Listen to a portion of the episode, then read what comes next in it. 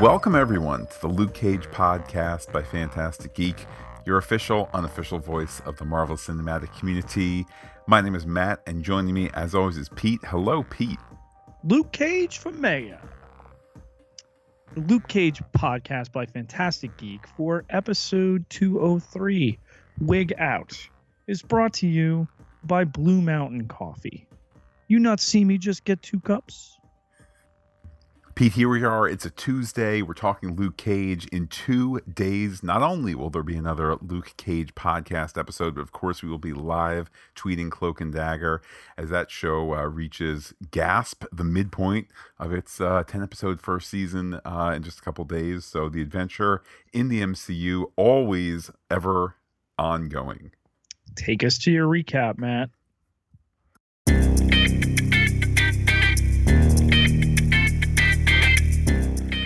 The aftermath of Luke stopping Cockroach's domestic abuse, CJ and his mother Drea are in shock, and Cockroach has a concussion and broken ribs. Claire arrives to help and makes it clear that if Cockroach dies, Luke goes back to prison. Though once FDNYEMTs arrive, they're happy Cockroach got what was coming to him. Misty's there too, ready to make it all disappear, even though Luke never makes things easy. The credits reveal the episode is written by Matt Owens and directed by Marc Jobst. After the credits, Bushmaster's in bed with a lady or two to keep him energized. But energizing the plot is some recap of Mariah and Luke Cage. Bushmaster wants to be the one bull in the pen, and Luke is in the way. But he's keeping his eye on Mariah along with his little birdie in Harlem's paradise. Mariah must burn. Cut to Mama Mariah making nice with daughter Tilda, who has the musical hands of a Stokes. There's some expositional backstory, hushed tones with strangers, bloody towels, dark corners. Creeping like a creep is Shades, who gets taken aside and told to stop coming around without an invite. He's sad, especially when given marching orders to get the money together for Piranha. Such ennui over his positions, both horizontal and vertical. At the hospital, Misty reflects on domestic violence calls where women recanted and detective calls where women were dead. But Cockroach doesn't know anything about that, doesn't know anything about anything. He's the victim here. Nandi arrives a day late and a dollar short. Later, Ridenhour, the tough talking police lieutenant tough talks Misty, but notes nothing can be done to her, according to the brass upstairs. Misty ends up training with, hey, Colleen Wing, who references the barefoot billionaire, but Misty has a lot of anger to work through and feels cloudy. Colleen gives the meditative pep talk, but Misty laughs through it and gets knocked down for it. They talk Defender Season 1 and need to never have self pity, ever.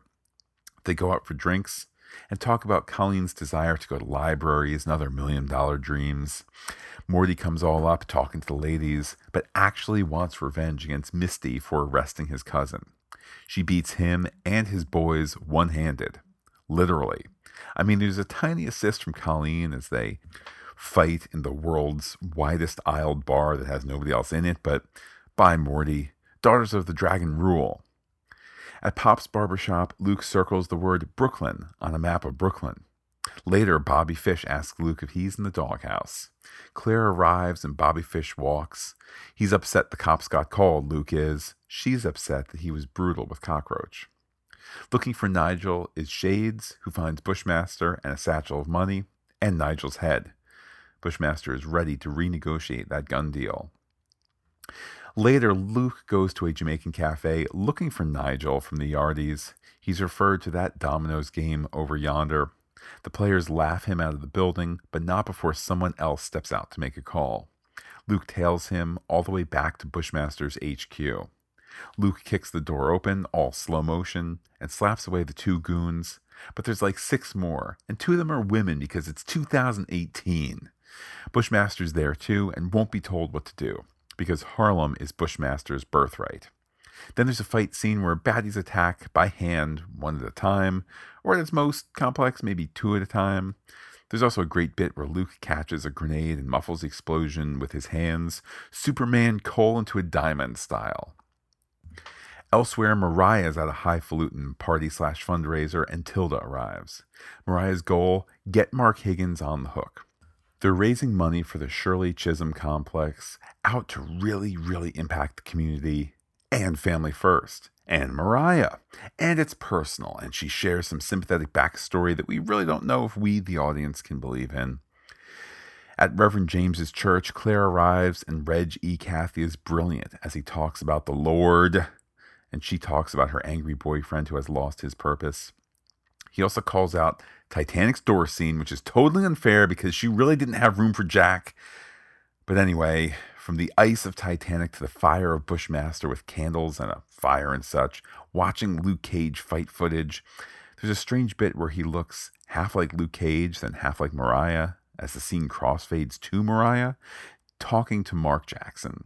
He's been a naughty boy with Stephanie or Billy or whatever, and it's time for him to approve of his plastics company to be purchased by Glen Industries right as she purchases stock in the company. I actually had to watch this scene twice just to be clear on the corporate intrigue storyline.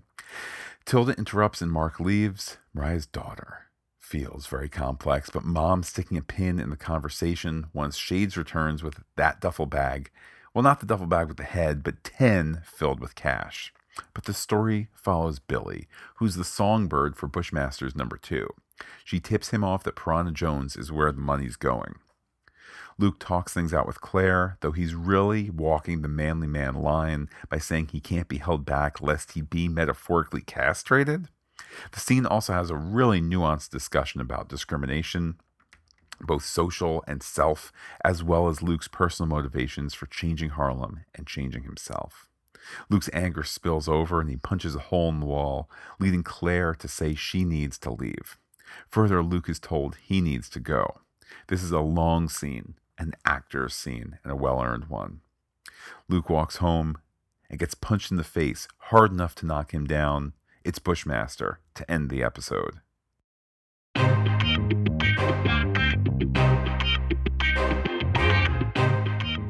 Pete, now we're going to talk some bad. Mm, Shut your mouth. we're just talking about bad guys, Petey, and let's start with Bushmaster himself. I really dug the continued dive, Matt, into his character. I feel like we've we've only just scratched the surface yet. Mustafa Shakir's uh, portrayal is so layered from seeing him with a couple of cups of coffee at the beginning, piping hot, to uh, how about the kung fu esque, uh, you know, uh, Obeah and training session that kind of happens with the with the tape that was shot in the uh, foiled Luke Cage fight. Really enjoying what's going on there. The foiled Luke Cage fight, or the intentionally we're gonna we're gonna lose this game to get the Yes. footage to defeat him in the future. I mean, that's what's so interesting about Bushmaster is that he's somebody who he's not there to oppose Luke Cage. He's not there to oppose Mariah. He's just there to supersede both of them.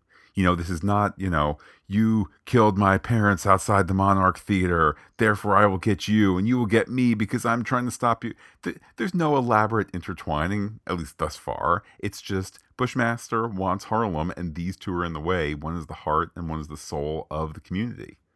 and you cut the head off of uh, the guy in charge of you, sticking in a duffel bag full of cash, and uh, hand it over to Shades there. It's rare, Matt, that Shades gets caught back on his heels. And we certainly saw that. I guess slight question if there ended up being uh, 10 to 12 duffel bags of cash sent by Bushmaster and the Yardy gang to Mariah with shades. A, what happened to the head? And B, what happened to the bloody stacks of hundies that uh, that were right next to Nigel's head? Did those get cleaned off and end up going to Mariah? Or was it like, I'm just kidding, we'll swap this out for another bag? It's, it's a logistical question, but one I think for TV purposes will never get answered. Well, next on the list of baddies here is Mariah. So, Pete, we go from the money giver to the money receiver. Yeah, uh, here with her hooks into the tech uh, millionaire uh, getting the money set up there to square her deal with Piranha, making moves, and uh, like Bushmaster said, he he wants her nice and fat, and he's fattening her up with the cash here. Well, Pete, since we're talking about Mariah, let's just let's let's bring the volume down a little bit here. Do you remember when Mariah was left widowed, her daughter, a newborn? Hey, Pete, who's that in the back of the room now? It's it's Mariah's own daughter right now. And I, I love that whole scene because we're the only ones that know that this really yeah. heartfelt thing, which you do see, you know, sometimes out there in the world, you do see people getting over a you know decades of family strife and whatnot but we know it's all for the pr purposes and we are the only ones who can kind of sit in judgment uh, of mariah which works out well because we're the ones sitting on our couches and they're the ones acting in their fictional world. It's particularly cloying because we know about it and that done in a public setting like that and i love that uh, tilda the way it's written calls her out on it. Like you put me on the spot there. That was not cool, uh, mommy. Um, you know, it, it's written where we said before there were some things in the last episode that were not believable. That was a very believable, to a pair of believable scenes and a pair of believable reactions. Well, Pete, I know we discussed Shades a little bit already, but this certainly is an episode where you kind of get the sense he's not, he continues to not be sure of his place, particularly when, and I will, I will quote my recap, uh, when early in the episode he's creeping like a creep in Mariah's house. I know he's got the key to get in there, uh, and, and indeed, it's getting a lot of places, if you know what I mean. But um, this is really where you get the sense continued from the last episode that Shades, I don't want to say is being kicked to the curb, and I'm certainly not going to fault Mariah for uh, choosing her daughter over this guy, even though we know she's probably not choosing her daughter for altruistic reasons, but he's starting to get the message that you know that that what are his positions? What exactly is his future with this organization? I love the glares and you can't tell if it's some kind of attempted intimidation or if he's whirling in his head, you know what? Maybe I uh, go after Tilda to hurt Mariah to gain leverage there. I mean, he is a shrewd guy. Um, so yeah, I, I again the the character work that's happening um, with our bad guys in particular on this show has been tremendous. Well, moving on now to to Cockroach, who good news, Pete, he's never heard of anything that was like bad. He doesn't know anything about anything. He's the victim. Yeah, he's not the victim. We understand that. Um, and I think the show sets up the by the by picking up from the previous episode with the beating um, and you know setting up the the dilemma. And then what misty does by letting luke walk and then that the rest of the force is understandably upset uh, that that misty intervened. And i love too how uh, calls her uh, the department's private ryan and uh, guilts her with that. Uh, but that that's a different story um, with with cockroach being beaten within an inch of his life here and creating this conflict with claire that really buttresses this episode. Um, cockroach is not the presence obviously that he was in the the previous one and he's no longer any kind of physical or financial threat to uh, to luke and to harlem but to throw him in there to have him, uh, you know, get visited by Misty and give her a hard time and everything there. Uh, for, for the little he's in this, he's fully fleshed. And I just have to mention as a side note, speaking of his flesh, great makeup job there. I really, really bought the notion that he had been severely beaten, yeah. and it was like this poor actor who, you know, in between takes, he's just gonna go over to craft services, get some M and M's or whatever, and he looks just, you know, horrifically bad. Uh, so kudos there. Pete, I suspect somebody who probably looks just as bad by the time the episode is uh, is done with. That's Morty and his crew, who end up far worse for wear at the hands of the daughters of the dragon. Yeah, Morty here and his whack ass game told to swim his way back across the bar. And I just love the swagger that Colleen has as she sits at the bar there. And you you smell a setup from the moment that she says, Let let's go uh, are, are you thirsty? We'll go get a drink. Okay. We we know we're not talking about here. Okay. She's definitely got an edge and when we get um, Misty there, who uh, gets propositioned, and then the guy turns from propositioning them and her into wait, you sent my boys, uh, you know, to the pokey, and we get this fight. And Colleen doesn't go in right away, which I think is great. And then when the guy breaks off a bottle, okay, now I'm gonna act. Um, and again, it, it brings Misty back into what she is. How long till we have the arm, Matt? Well, that's the one thing I kind of regret in in this whole really compelling Misty storyline here is the first thing I knew about this season of Luke Cage was a picture of her with the robot arm. So yeah. I feel like they're just they're just beating time until we get to that awesome reveal, uh, which is a shame because the beating time that they're doing in the interim is interesting character stuff. I know last podcast we talked a little bit about some of the, you know, 18 people in the little police office room staring at her, going, Boy, what a disappointment. Like that was a little over the top, but maybe it was from her perspective and maybe it was from you know she's reading into things that aren't there you know it's it's it's it's neat interesting character stuff um on top of that, Pete, I'm watching the the uh, credits for this episode. You know, the the title sequence. I see Jessica Henwick's name come up, and hey, I must be mistaken. I thought that was the name of the gal who played Colleen Wing. Um, I, I must have somehow I must have a cross wire in my brain, only to look her up as I'm watching the episode and go, "Oh man, she's in this episode somehow." You know, and then I'm off on this whole mental thing of she appears as a you know as, as, a main cast member, but I think she's only in this one episode. Blah blah blah. Point is, it's all really really great stuff. I just wish we didn't have an endpoint with a robot arm at some point in the next what ten episodes.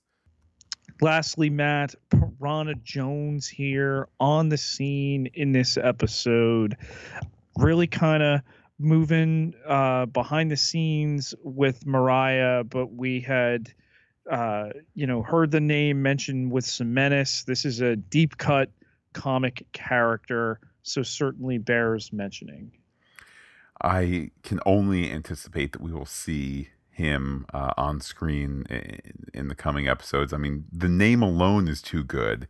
Uh, we also, of course, off of his name, we get some commentary there about you know piranha all fish are good to eat you know auntie make me make me some snapper so again, you know, we have we have people who are aligned with Mariah who aren't necessarily uh, the enemy of the enemy, but nonetheless are gonna gonna get caught up in all this, and it's all a delicious future.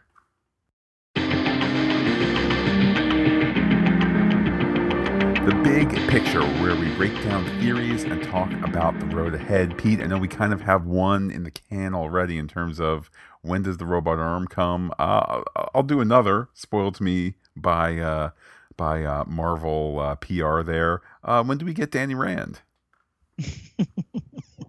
you asking me or just uh more i was asking rhetorically, rhetorically. yeah yeah uh at some point matt we we know obviously the deep pockets of danny rand of rand industries uh will have to rear their head at some point just hope that it's more of a defenders danny rand the barefoot billionaire Iron Fist Danny Rand uh, used to better effect in that miniseries. For me, Matt, How about uh, Dad Dillard, uh, Mariah telling that story? Is he really dead? Was he really taken out by the Contras? You mean uh, on the day when the baby was born and when she found out she was pregnant? Doesn't matter which one it is because it's all baloney in my book.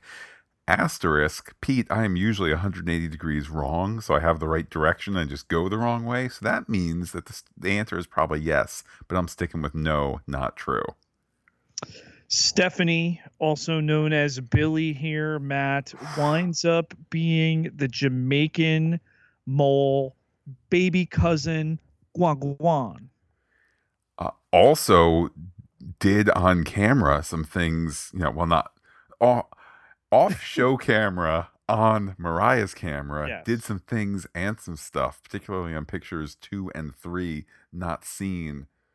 Oh boy, Pete, I'm glad, n- no sarcasm here. I'm glad that they made this whole Billy Stephanie thing enough to make the character stick in your mind, but not enough where it was like clear that she's going to be used as you know the the the honey pot and the the one who turns on Mariah because she's so poorly treated. Like the character was just at that right surface level where I knew who Billy Stephanie was, but I in no way saw her uh, becoming the, the the the twice over double crosser that we see.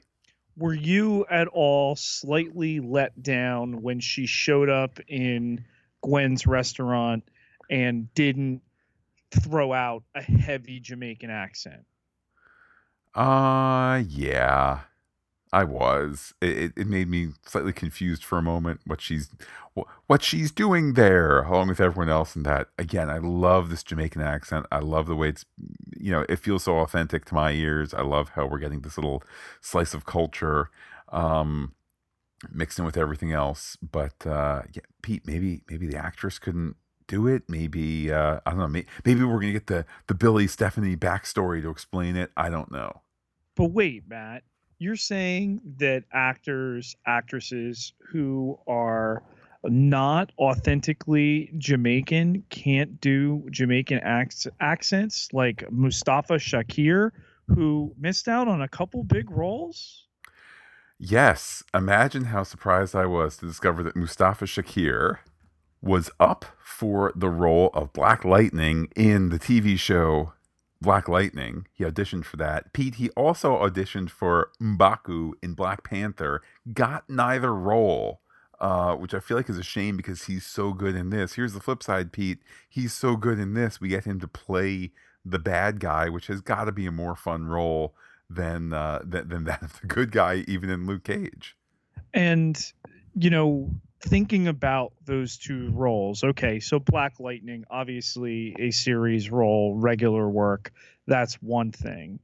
Losing out on the Mbaku role, okay, so what was that? We're talking a couple scenes in that film, obviously memorable, gets to challenge Black Panther, gets to uh, rescue and have Black Panther uh, beholden to him later in the film and then you know was in the big battle. He's also in avengers infinity war. But i have to think that a role like bushmaster here uh you know is it as steady work as uh black lightning? We don't know just yet. I'm guessing probably no. Um but allows him to show this range. Um this is a guy actually born in Harlem, Matt, not the character, the actor in Harlem. Um, and to be able to do this, this is going to be somebody who we're going to be continuing to talk about. And uh, Pete, I was about to say, well, hey, sorry I lost out uh, on the role of Mbaku, Winston Duke, among other things, who plays Mbaku, uh, a graduate of the Yale Drama School. Then I click over to Mustafa Shakir. He attended the New School in New York. So, I mean, both phenomenal actors, both really charismatic. Who knows why these casting decisions get made? I know for this, Bushmaster is just so hypnotic on screen. I, I mean, he's phenomenal, and I have to imagine, kind of building on what you were saying, that you know, w- would the steady work of Black Lightning be, you know, is that enviable to any actor? Absolutely, but I mean, uh, Mustafa Shakir is going to walk away from Luke Cage with a sizzle reel where you're going to see his acting range, uh, his accent ability. You're going to see him with his shirt off, looking all all svelte. So you know the next great act in his acting uh, career is ahead of him, not behind him, and it's all because of this character, Bushmaster. Any other theories, Pete? How about this big conflict that comes to a head? Luke loses his cool. Is Claire out, Matt? Are we really not going to see Rosario Dawson anymore in Harlem around Luke at all?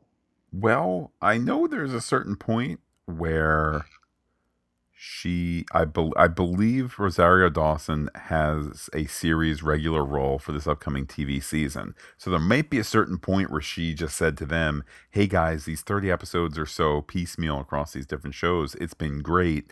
Uh, I'm going out for pilot season. Can you please write me a trap door?" Um, so that's one kind of one kind of factor outside the narrative that I think is worth uh, worth keeping in mind. Furthermore, that scene was so powerful. I think part of the reason that this episode was 60 minutes long was because they wrote a six page scene to be the climax, or the, at least the final scene of this episode. Figured, hey, you know what? Maybe you cut it down to four minutes or whatever, maybe three and a half if there's some extra fat there. Then I think they just got it back and said, nope, we're going with this whole scene, even though it's talky, even though it's actors acting, it's this really, really important discussion that's going on in terms of uh, racial self perception, racial mm-hmm. societal perception, um, black versus Afro Cuban, African American, etc. All of that kind of in there, and I think they just went with went with keeping all of that in there. I, as a viewer, want to see as much Rosario Dawson as possible, but I will be disappointed if next week, the next week, if for the next episode it starts out with Claire saying, "You know what? You were right. I decided to come back after spending the night on my mom's couch." Like, no, this was a six-minute scene of just character pathos through the lens of the racial experience, through the lens of you know shades of uh, certainly domestic violence that Claire had had uh, grew up with.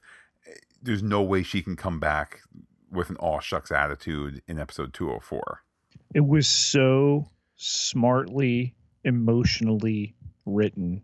And again, what you know, we we've seen largely in these first 3 episodes are very authentic portrayals and situations.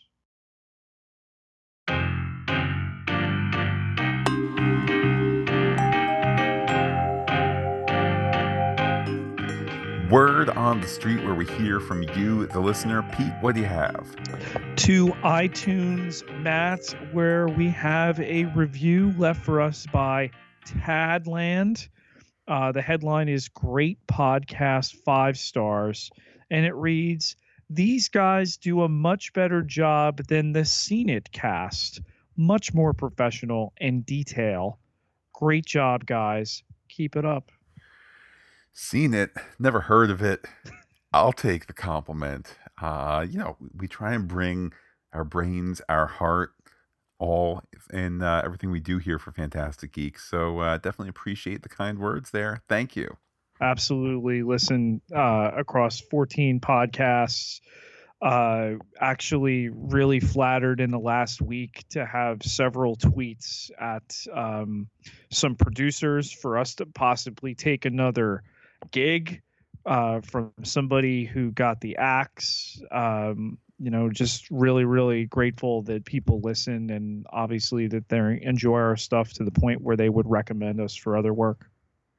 We certainly look forward to hearing from uh, from you, the listener, as we make our way through here with uh, with Luke Cage. Pete, can't believe we're at roughly the one quarter mark already. But how can people be in touch with you?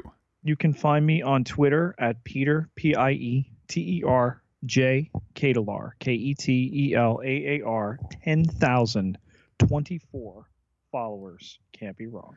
And while I'm personally on Twitter as Looking Back Lost, you can be in touch with the podcast any way you like. Comment at phantasticgeek.com. Send us an email, send us a tweet, check us out on Instagram, all under Phantastic Geek. But wait, Pete, there's more. Facebook.com slash Phantastic Geek with the PH, all one word, like it today. Pete, the Pop Culture Podcast and the Luke Cage podcast feed will both update the next Luke Cage episode on Thursday.